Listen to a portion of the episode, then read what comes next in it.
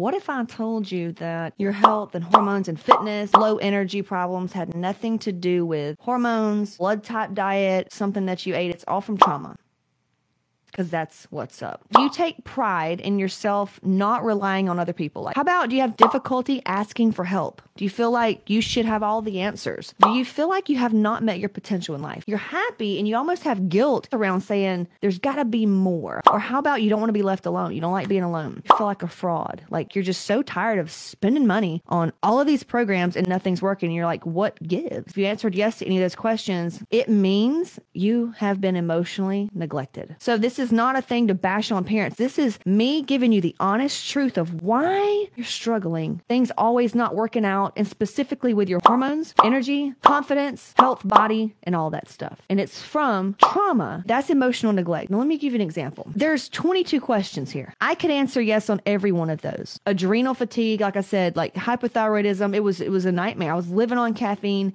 doing my ADHD medication, and a freaking venti from Starbucks all in one day and still being tired. I grew up like that and I was told the way to be, pull up your bootstraps, get it done. If you're tired, you don't rest. And so all this comes from believing the things that you made up in your head when the things did and did not happen to you the way they should have.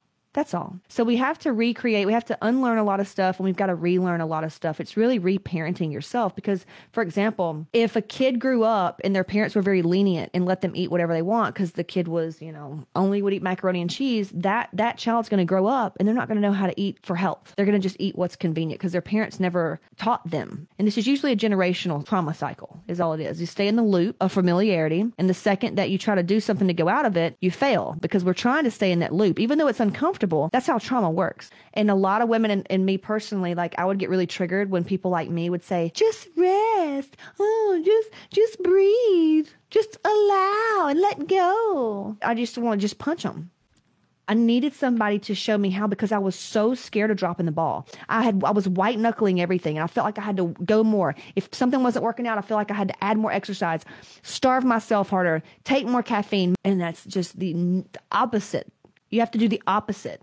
And that was scary to me because I felt like I would lose everything. So that's why I didn't have any energy. It had nothing to do with food that I was eating, my workouts, the whatever. It, that's all superficial BS. If you're struggling with weight, body, energy, hormones, anything like that, and you're looking at surface level stuff, maybe programs or workouts or diets or hormones or whatever, you're going to waste your money. Go watch my training, watch the three secrets. Let's get to the root issue here. This is it. I've got a free training, caseyship.com forward slash register. Be sure to grab that and then join my free Facebook group and just reach out. Struggle is not required, so hit me up, caseyship.com forward slash register.